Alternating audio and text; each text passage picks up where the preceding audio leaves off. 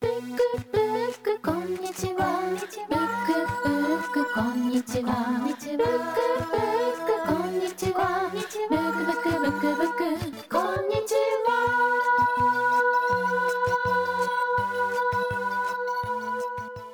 ブックブックこんにちは。この番組は東京神楽坂カモエブックスの僕柳下恭平と札幌北十八条シーソーブックスの陣照也僕たち2人の書店店主が毎週水曜日に自分の好きな本のことを話す30分のポッドキャストプログラムです。柳下さん今日もよろしくお願いいたします。はい。仁さん今日もよろしくお願いします。どうも。最近仁さん交通事故とかありました？ありましたね。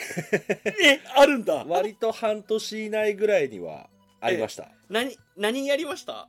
えっ、とねうーんと僕の場合はえっとバックしてうんうん。その時にちょっと四角に入っちゃった背の低い塀みたいなところにちょっとこすっちゃったとか、ああはいはい。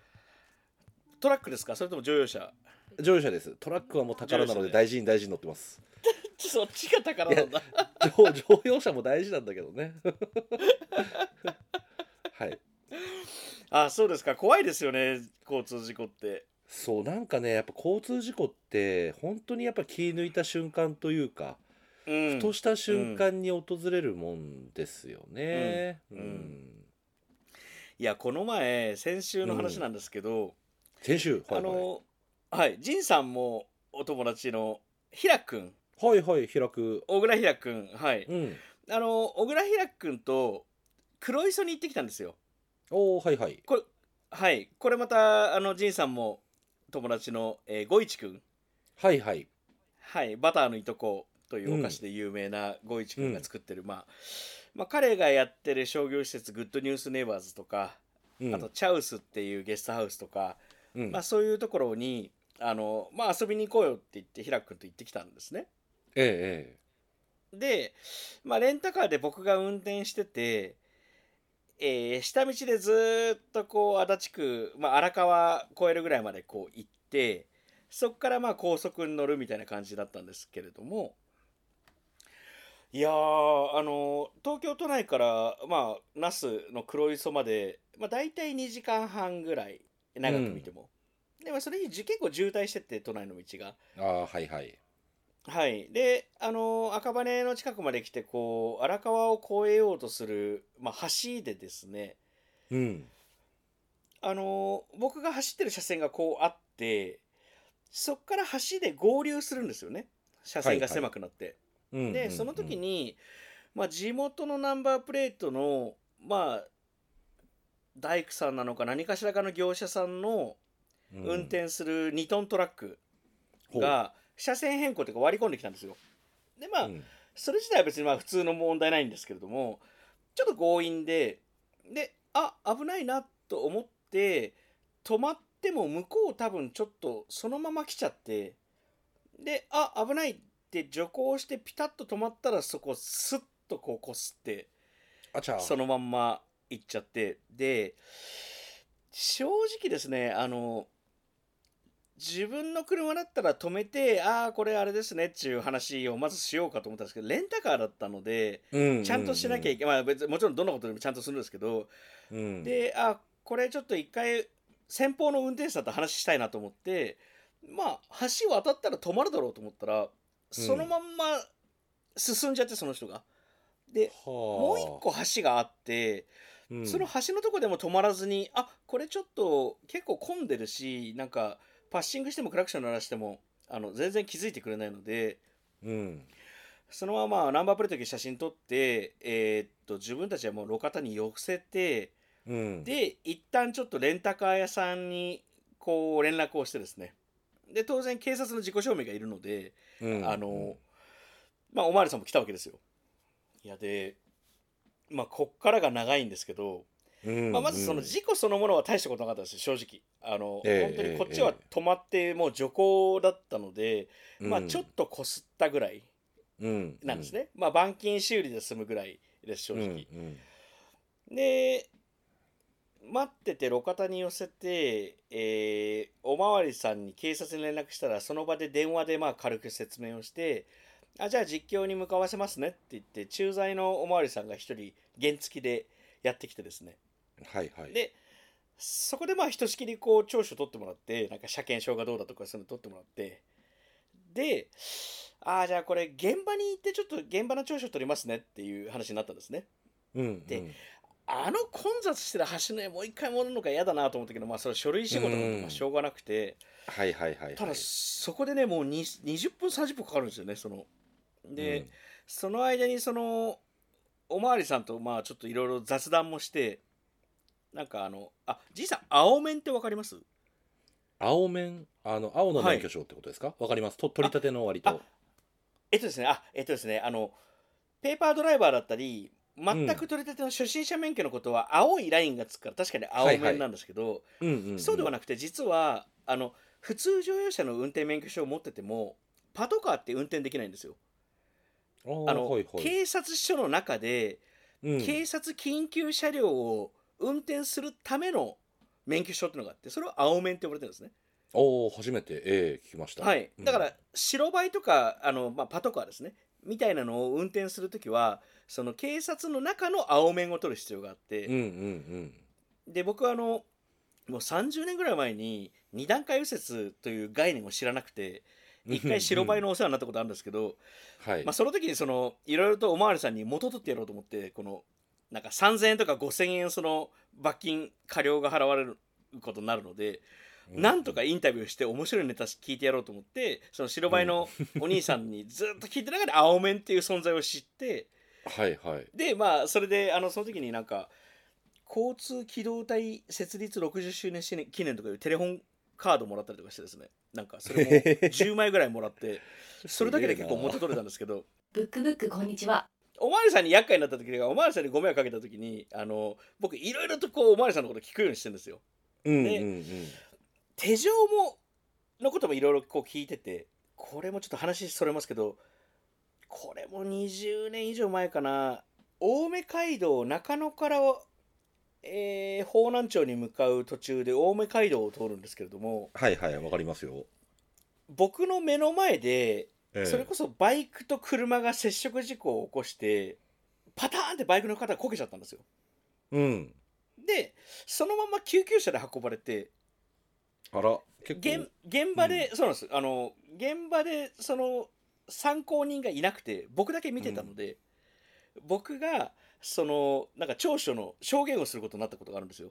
はいはいはいはい。でまあそんなの話して5分で終わるかなと思ったらうん。なんかけ中野警察署とか連れてかれてなんかそこの取り調べ室みたいなところでまあどうぞ座ってくださいみたいな感じであこれ長くなりそうだなみたいな感じだったんですけどええまあその時いろいろあんまりないですよねそれって。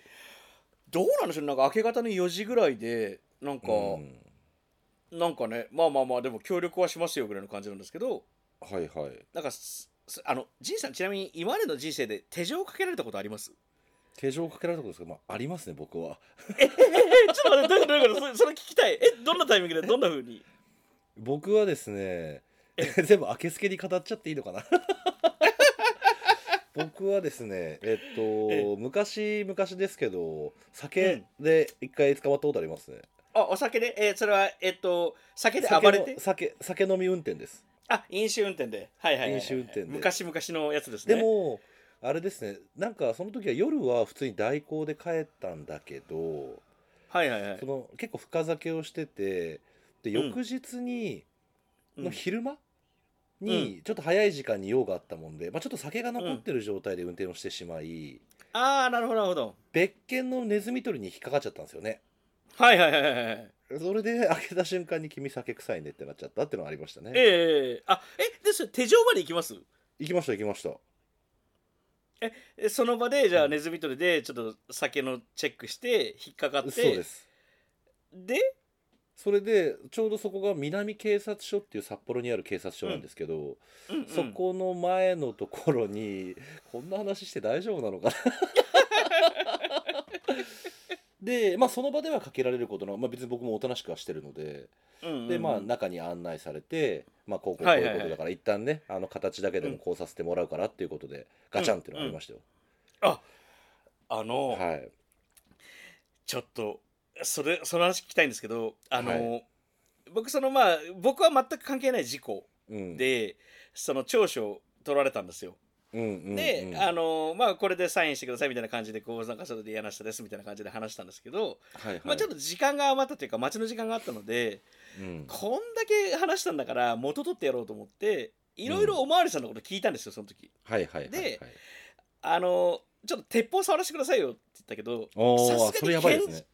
そう拳銃はダメだよバカって言われてあうんですよねって、うんじゃあ手錠ならいいですかっうんてなって、で手錠についていろいろ教えてもらったんですよ。で、うんうんまずあの仁さんその手錠かけられた時いわゆる警察のドラマでやるようにあのガチャンって激しくやんないですよね。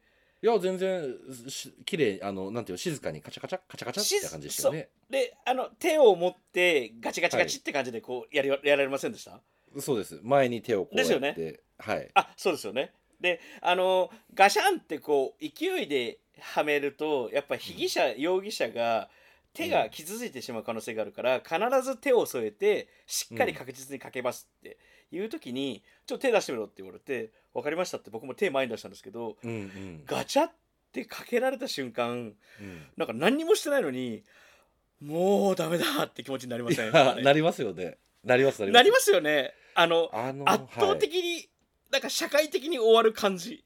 そう。ありますあります。わすごくよくわかなりますよ。りますよね。あでですよね。あのねええよくええ。言いますけど結構やっぱ重たいんですよね、重たい。ずんとあれ重たい。多分質量以上の何かがやっぱりこもってると言いますか、そうですよね。ね結構ねし実際に重さもあるんですよね、うん。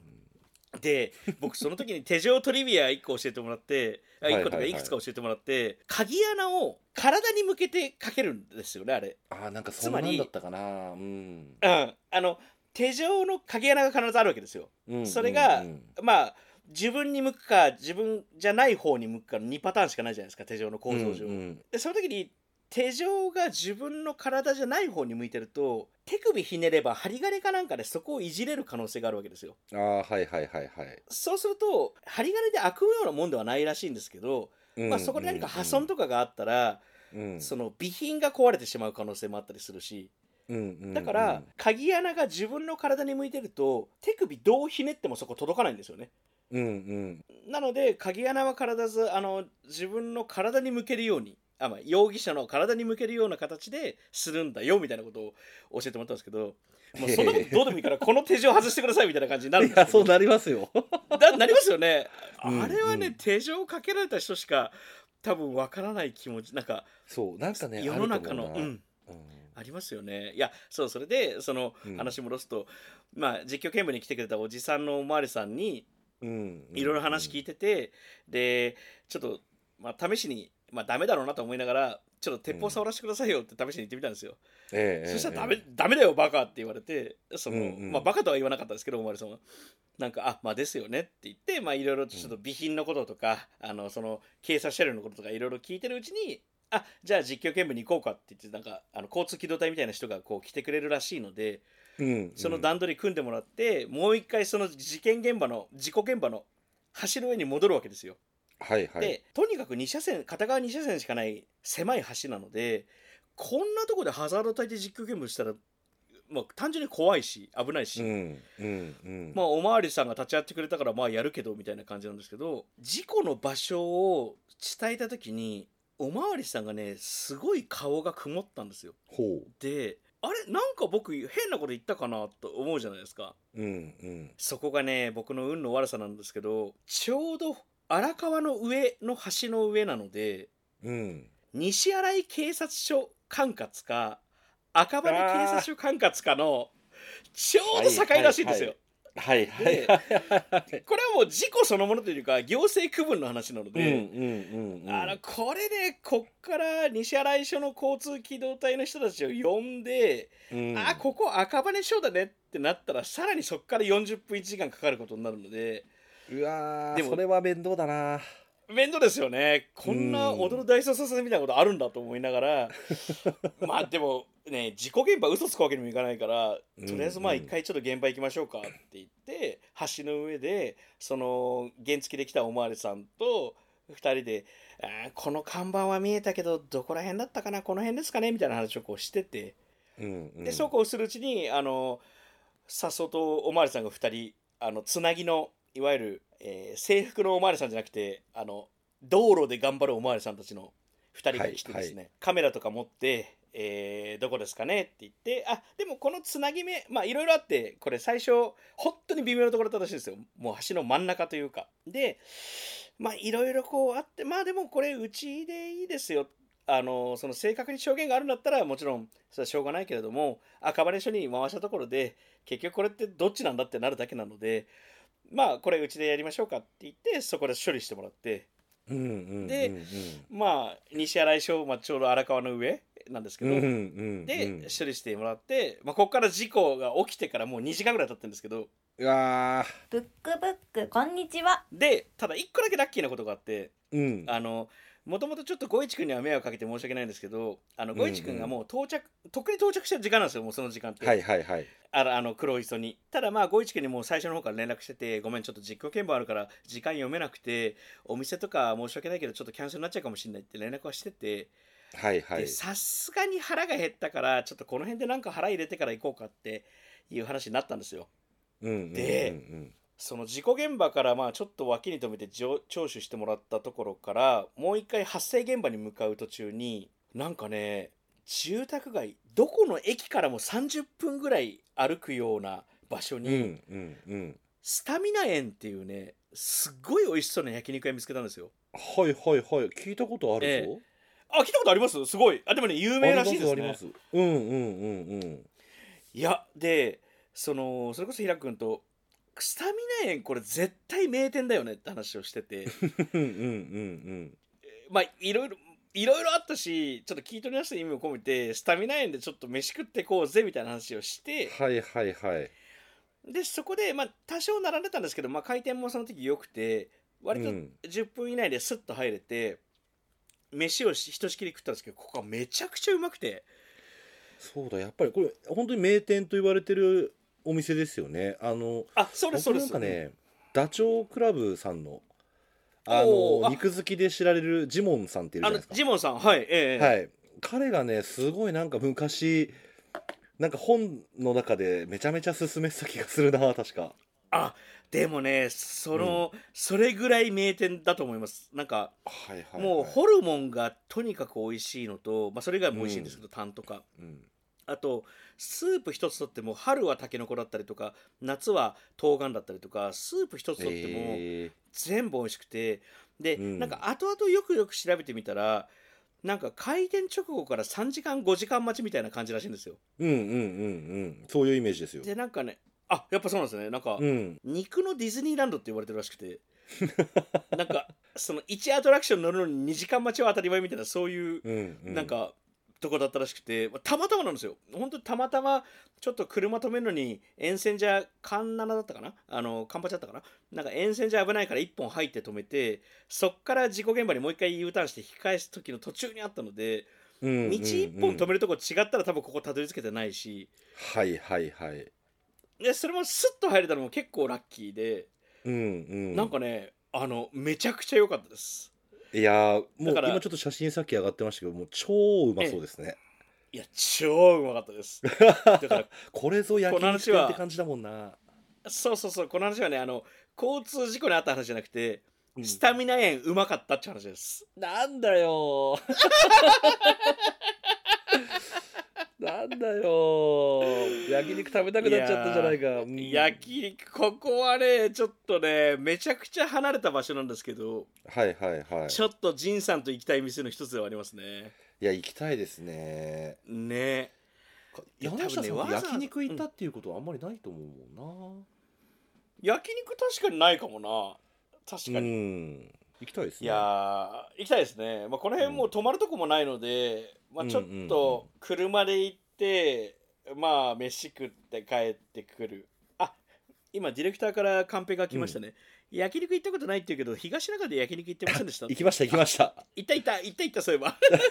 ちょっと挟みましたよね、そうだそうだそうだ。あの、うんそうだ。ララーメンなおちゃんの後に行ったわそういえば。そうそうそうそうそうそう。あそこもうまかったなあそこも良かったですよね、うん。あそこも良かったですね。まあお親父さん怒鳴ってたななんか。あーなんかありましたね。ありました懐かしいな。ブックブックこんにちは。そんなわけで、まあおまわりさんに500回になったっちゅう。はい。そして焼肉スタミナ園はめちゃくちゃうまかったっちゅう話ですね。なるべくね500回にならない生き方をしたいもんですけど。そうですね。これをお聞きの方はあの本当に手錠はかけられない方がいいです。そうですもう僕はあの何かあってかけられたわけじゃないですけどそれでもあんだけダメージくるってことは、はいそんなわけでお待たせしました、お便りのコーナはいはい。始まりませんね、今日は。ー、そうなんですよ。始まりません。あのー今日は残念ながらお便りが届いてなくてですね。あのーうんうん。まあこういう時もあるかとうん。いうことですね。あのーまあこれをお聞きの皆さんそろそろお便りを送ってやってもいいかなと思われたらぜひはい番組の感想でも結構です。よろしくお願いします。お送りいただければ。はい、うん、私も手錠かけられたよみたいな声があれば。はい。そう今回あれですね。お便りがないっていうことで、まあ、我々もちょっとネタ帳みたいのを日々少しずつ、あの蓄積しておりまして、その中から今回ちょっとテーマをご紹介したいっていう感じですよね。そうですね。なので、えーうん。今回は AD ゆり子さんのネタからですねはい。本のテーマを選ばせていただきました。はい。今回は短縮しておなじみの本というテーマですね。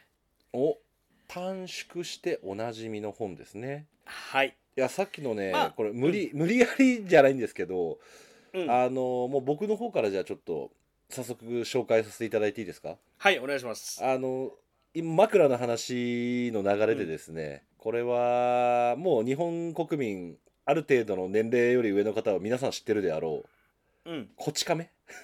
こち亀ね。こち亀まずねあの短縮系の略称の漫画って言ったらまずこち亀出てくるんじゃないかな。確かに。ちょうど足立区じゃなくて葛飾区の発祥の話ですね。これは。エリア結構近いですよ。ね エリア近いです。あの東京の北の方ですね。北というのかうん。うん東というのか、はい下町の。こち亀ね確かにこちら葛飾区亀有公園前派出所ですよね。です正式タイトルは。僕それ言う人いないですもんね。201巻まで出てるんですもんね。そうですね。201巻、いやすごいよな週刊連載で。いやすごいよな柳下さんはちなみにこち亀は読破は？あどこ走しました僕。あさすが。あのーこち亀ってやっぱよくできてて、まあうん。まずやっぱ週刊連載のギャグ漫画ですよね、はいはい、うんうん。よくよく考えたらおかしいことばかりじゃないですか。そうですね。すぐ拳 拳銃ぶっ放すし。うんうんうん。なんですけどまあそこはギャグ漫画というか漫画の世界で、うん、えー親しみのあるおまわりさんたちですけれどもなんか資料価値がとすごく高くて。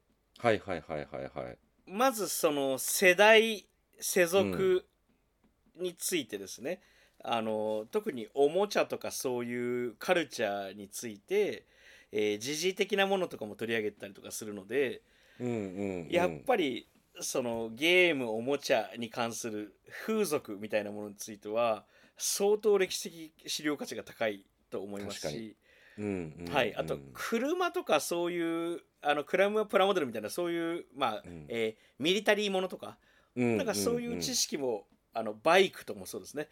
バイク、銃車みたいなそういうものについても読むだけでとても詳しくなれる気がします。すね。著者のやっぱり秋元先生自身がそういったものがそうですね。すごい詳しいんですよねやっぱりね。はい、うん。だと思います。で、うまあ、あとは食べ物とかんうん。あと本当に時事的な海外のことも含めたこととか、なんかちょうどいいバランスであんまりシリアスになりすぎずちょうどいいバランスでやっぱ入ってるのでうんうんあと東京のエリア、まあ、特にあの右半分ですね。あのん。西側じゃなくて東側のエリアについては、うん。あのこれ読むだけでだいぶ詳しくなれるような気がします、ね、確かに。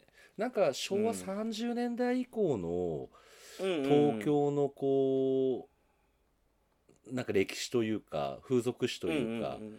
なんかそういうのを知るためにはざーっとこう読み通してみると面白いと思いますね。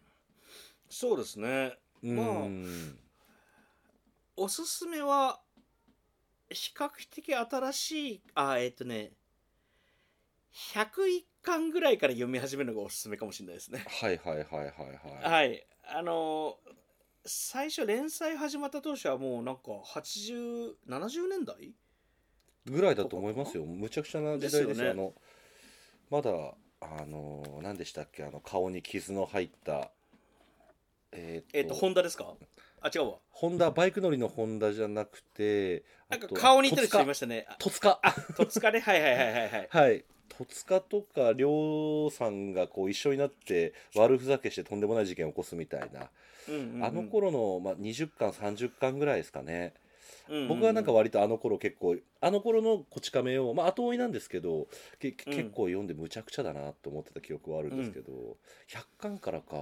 割とじゃあ昭和後半ぐらい平成入ってからですよね全然おそらく。そうですね。それぐらいあの全く何も知らない人はその辺ぐらいから読み始めてもいいと思いますしあの、まあ、どっから読んでもいいですけど、やっぱ最初の1巻から50巻とか51巻から100巻ぐらいは、うん。あのまあ、特に最初の方はやっぱむちゃくちゃ時代も違うし むちゃくちゃなのでそうですね。うん今見るとびっくりすることも多いと思うのでうんうん。うんまあ自分のあ自分が小学生ぐらいの世代の巻から読み始めるといいかもしれないですね。うんうんうんうん。うん。そもそも僕あのーうまあ、こち亀は、まあ、短縮しておなじみの本当代表格だと思うんですけど、はい、これきっかけで結構ちょっといろいろ何やったっけって考えたんですよね。はいはいはいはいでもなんか大体漫画かあうん。とラノベ、ああラノベもそうですね。確かに、えーこの辺りに、ね、集約されてる感じしますよね。はいうん、僕の妹がなんだっけ僕妹なんかいろいろありますよね。えっとうんうんうん。ラノベは特に短くなりやすい傾向があるかもしれない。これって僕ちょっと疑問なんですけどえ最初にこの短縮系まあ昔からそういうのはいろいろあったと思うんですけど、えうん。本とかを短縮系にしてしたのは一体誰なのかその作る方側の都合だったのかファンがはいはいはい。こう、まあ、今で言うなんか、まあ、2ちゃん5ちゃんみたいなところで書き込みな書き込みしたのが初めなのかとか。はいはいはいはいどうなんですかね？戦略的にやってたことだったりもするのかな？こち亀とか。えっとそれこそだから、古いロビンソン・クルーソーの物語も、あれタイトル確かむちゃくちゃ長いんですよ。へえ。だからあのもうそもそも長すぎて短縮したっていうのが多分一番最初だと思います、うんうんロビンソン・クルーソーの生涯とくしくも驚くべき冒険として刊行されたってあるんですけど1700年代ですね、うんうんうんうんこれねうん現行の段階だとねもっと長いんですよ。なんかもっと文章みたいなタイトルだったはず、で、へー。それがまあロビンソン・クルーソー漂流記とかあ、えー今出してくれてましたね。初版のタイトルは正式には日本語訳ですけどうん。自分以外の全員が犠牲になったナンパで岸辺に投げ出されアメリカの浜辺オルーノクという大河の河口近くの無人島で28年もたった一人暮らし一人で暮らし最後には奇跡的に海賊船に助けられたヨーク出身の船乗りロビンソン・クルーソーの生涯と不思議で驚きに満ちた冒険についての記述っていうのがタイトルなんで。長っ。これはロビンソン・クルーソー漂流記になりますよねっていう。なるほどなるほどなるほど。で多分やっぱ原点は長いタイトルだからいちいちうん。もうジュゲームみたいなもんで、うんあのうん。長いタイトルだからいちいち言えないよっていうのが多分一番最初のあの始まりだと思うんですね。でもそこからうん。インターネット以前で例えば、えー少女漫画で「僕の地球を守って」っていうのが「僕たま」って略されたりみたいな形で、そのファンの間で呼び始めた。うんうんうん。そういうこうコミュニティとしてこの呼び方してるのはファンダムだよねっていうようなのが多分次にあってうん。そっから現代においてはあのハッシュタグだったりうんやっぱりうん。SNS で拡散するためにうん。短縮形を使ったっていうのが多分変遷なんじゃないかなって思うんですよね。うんうん。ベルバラなんかもそうですよね。ああでもそうかもしれない。あれはもうインターネット以前ですもんね、完全に。そうですよね。うん。うん、なんか少女漫画に多い気もするな。スラムダンクが当時連載されてた時ってスラダンっていう言い方ってしてましたっけ？って僕たまに思うんですよね。ああ。それね僕も確かにあの、すうん。言ってないかもしれないですね。インターネット以降じゃないですか？スラダンって呼び名がちょっと定着したというか。あかもしれない、うん。スラダンって言わなかった気がするけどこれ記憶を後から捏造してるかもしれないな。そうですね。言ってた人もいるのかな？えーいつからなんだろう今カンペを。あやっぱ同じ気持ちの人いるんだ。質問箱に飛ばしてる人いる。抵抗があるそうですね。ディレクターのカンペで今ウェブサイトを見せてくれました。はい。当時やっぱ「スラムダンクって呼んでなかったあスラダンって呼んでなかったっていう声うんちょこちょこありますね、まあそうですよね。うん。なんかやっぱりアニメーションとか前も紹介した空よりも遠い場所宇宙よりも遠い場所とかうんうん。はいはい。空よりも遠い場所とかは、えーよりもいいなんて訳したりするんですけどうんうんうんうん。アニメのアニメのカルチャーとしてひらがなだけ抜き取ってそれを略語にするっていううんうんうんカルチャーがあるんですね。うんだから空よりも遠い場所の漢字を全部取るとよりもいいってなるんですけどはいはいはいはい。なんかこれはやっぱりそのアニメ業界の略し方うん。でそれがラ,、ラノベとかにも来てたりとか。まあラノベとアニメーションはやっぱり親和性が高いので、うんうんうんまあ、そんなようなカルチャーが生まれてきたって感じですかね。なんか僕小説でもそういった短縮系ないかなと思って探してみたんですけどうん。ちょっと見つからなかったんですよね。長いタイトルのもの最近結構あると思うんですけどあの村上春樹さんの小説とかも長いじゃないですか。田崎作はいとか。はいはいはい。ええ。なんかああいうのも短縮系ないなと思ってあのーそう最近でもあの「君の膵臓を食べたいを」まあ、はいはい。はい君水なんて略すようなカルチャーもあったりするので、まあ、これもどっちかというとやっぱアニメーション以降な感じがしますうんうね。ん。アニメとちょっと親和性高いやつとかそういう作品そうですね。がなんかうん。ですね。君の水臓を食べたいもでもアニメになる前から君水っうんて略してたような、略してる人がいたような気がするのでえまあ現代的な略し方なんだろうなとはちょっと思ったりしますけどね。ブックブックこんにちは。あダメだ。あの焼肉の話とこの話をしたらもうほぼ時間がなくなってきたので とりあえず僕の本を軽くはい紹介すると、えー以前もあのー徳谷柿次郎君に著者としてインタビューした「えーお前の俺を教えてくれー、はい」は「おま俺」として、えーね。出版社も我々も売り出しているので、えーうんうん。僕は「おま俺」にしとこうと思います。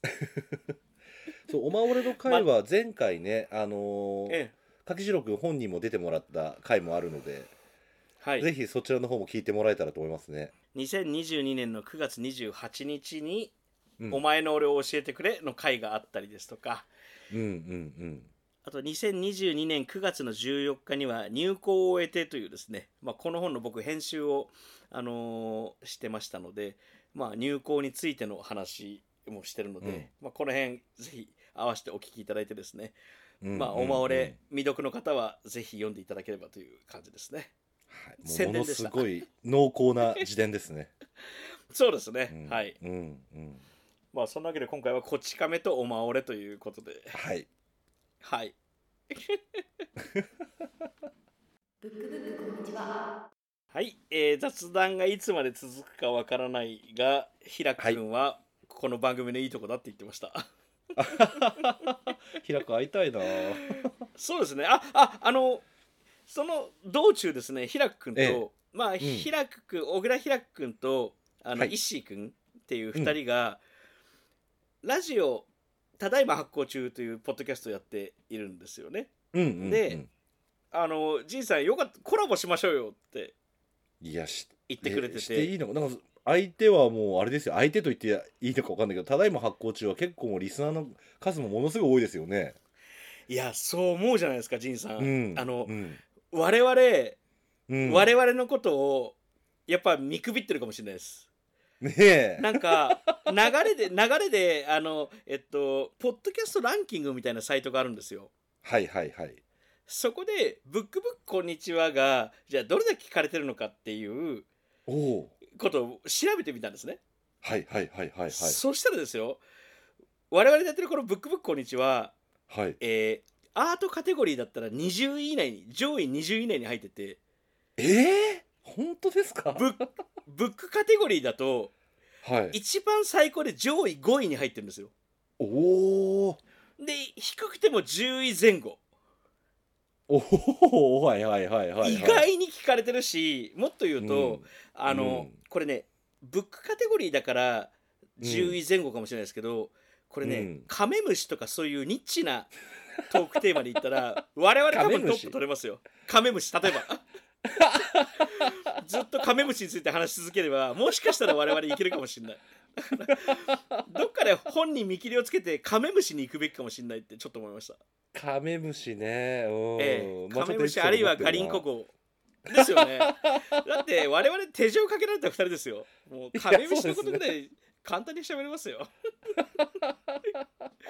まあなので今度その平君があの、うん。ラジオただいま発行中とコラボしましょうって言ってはいはい。あの道中でもうそのコラボ会のタイトルまで僕決めました。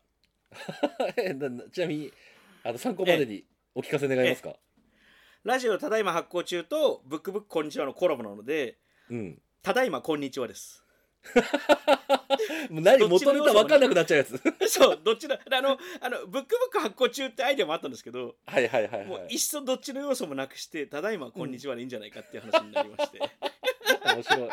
いいですね。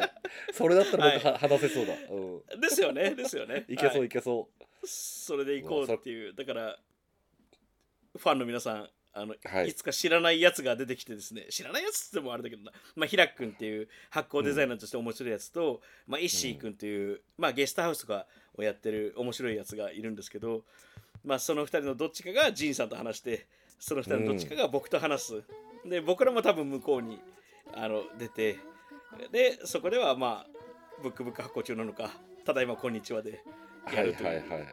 そういう回がいつかあるんじゃないかなとこれはじゃあ鼓舞ご期待ということで。そうですね。年内にはやりたいですけどね、やれそうな気するな。そうですね、年内時間作ってちょっと東京も行きたいなと思ってるんで。ああぜひぜひぜひ。はい。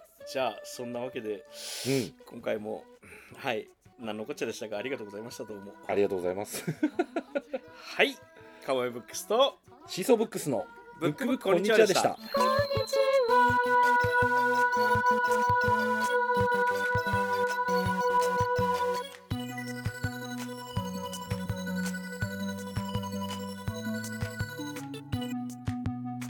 ブックこんにちはは札幌北18条のシーソーブックスジン・テルヤと東京神楽坂のカモメブックス柳下恭平2人の書店店主が毎週水曜日に自分の好きな本のことを話すポッドキャストプログラムです。ブックブックこんにちは